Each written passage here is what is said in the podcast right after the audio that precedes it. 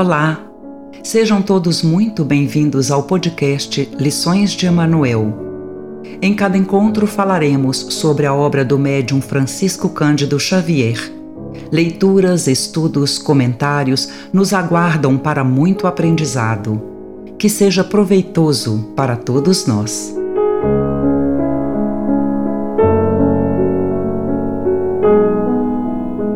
Leitura do livro Nosso Lar Psicografia de Francisco Cândido Xavier, ditado pelo espírito André Luiz. Gravação licenciada pela Federação Espírita Brasileira.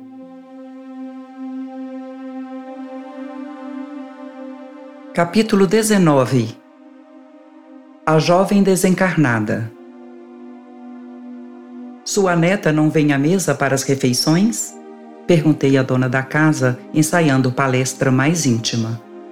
Por enquanto alimenta-se a sós, esclareceu Dona Laura. A tolinha continua nervosa, abatida. Aqui não trazemos à mesa qualquer pessoa que se manifeste perturbada ou desgostosa. A neurastenia e a inquietação emitem fluidos pesados e venenosos que se misturam automaticamente às substâncias alimentares.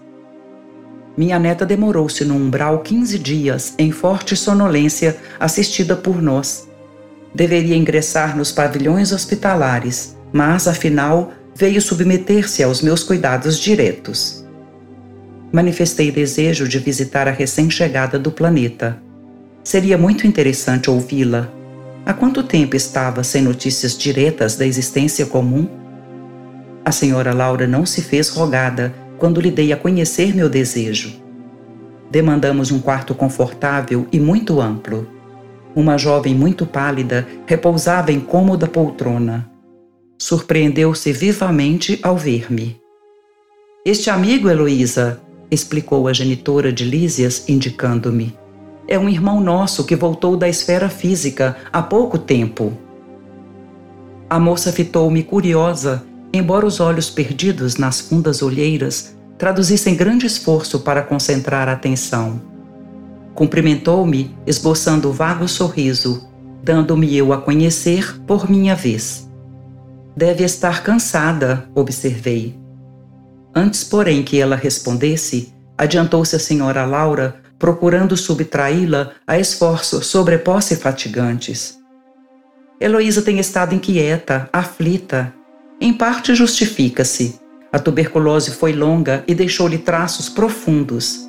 Entretanto, não se pode prescindir a tempo algum do otimismo e da coragem. Vi a jovem arregalar os olhos muito negros, como a reter o pranto, mas em vão. O tórax começou a arfar-lhe violentamente, e colando o lenço ao rosto, não conseguia conter os soluços angustiosos. Tolinha, disse a meiga senhora, abraçando-a. É necessário reagir contra isso. Estas impressões são os resultados da educação religiosa deficiente, nada mais. Sabes que tua mãe não se demorará e que não podes contar com a fidelidade do noivo, que de modo algum está preparado a te oferecer uma sincera dedicação espiritual na terra. Ele ainda está longe do espírito sublime do amor iluminado naturalmente desposará outra e deves habituar-te a esta convicção. Nem seria justo exigir-lhe a vinda brusca. Sorrindo maternalmente, a senhora Laura acrescentou: Admitamos que viesse forçando a lei. Não seria mais duro o sofrimento? Não pagarias caro a cooperação que houvesses desenvolvido nesse particular? Não te faltarão amizades carinhosas, nem colaboração fraternal para que te equilibres aqui. E se amas de fato o rapaz, deves procurar harmonia para beneficiá-lo mais tarde. Além disso, tua mãe não tarda a chegar. Penalizou-me o pranto copioso da jovem. Procurei estabelecer novo rumo à conversação, tentando subtraí-la à crise de lágrimas. De onde vem você, Heloísa? Interroguei. A mãe de Lísias, agora calada, parecia igualmente desejosa de vê-la desembaraçar-se. Após longos instantes em que enxugava os olhos lacrimosos, A moça respondeu: Do Rio de Janeiro. Mas não deve chorar assim, objetei. Você é muito feliz.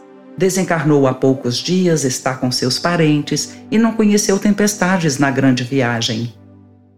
Ela pareceu reanimar-se, falando mais calma. Não imagina, porém, quanto tenho sofrido. Oito meses de luta com a tuberculose, não obstante os tratamentos. A mágoa de haver transmitido a moléstia à minha carinhosa mãe. Além disso, o que padeceu por minha causa o pobre noivo é inenarrável. Ora, ora, não diga isso, observou a senhora Laura a sorrir. Na terra temos sempre a ilusão de que não há dor maior que a nossa. Pura cegueira Há milhões de criaturas afrontando situações verdadeiramente cruéis comparadas às nossas experiências. Arnaldo, porém, vovó, ficou sem consolo, desesperado. Tudo isso dá que pensar, acentuou contrafeita.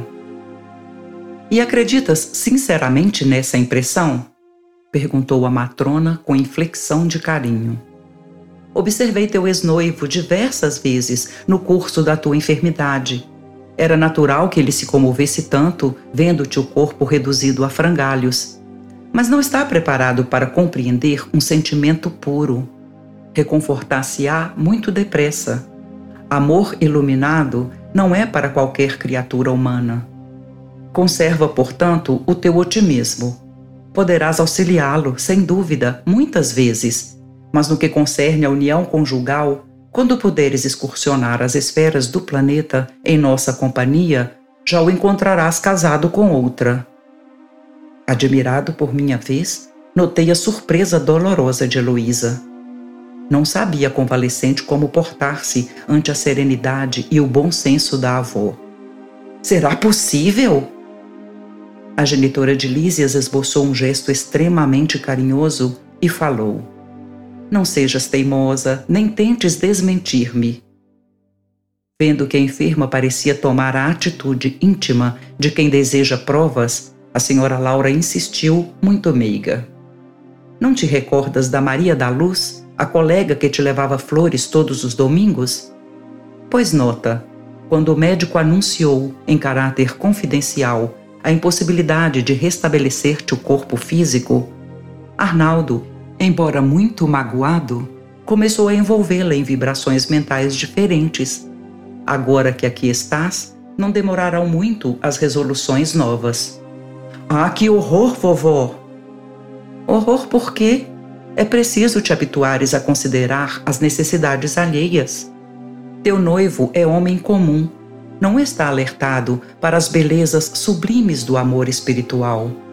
Não podes operar milagres nele por muito que o ames. A descoberta de si mesmo é apanágio de cada um. Arnaldo conhecerá mais tarde a beleza do teu idealismo. Mas por agora é preciso entregá-lo às experiências de que necessita. Não me conformo, clamou a jovem, chorando.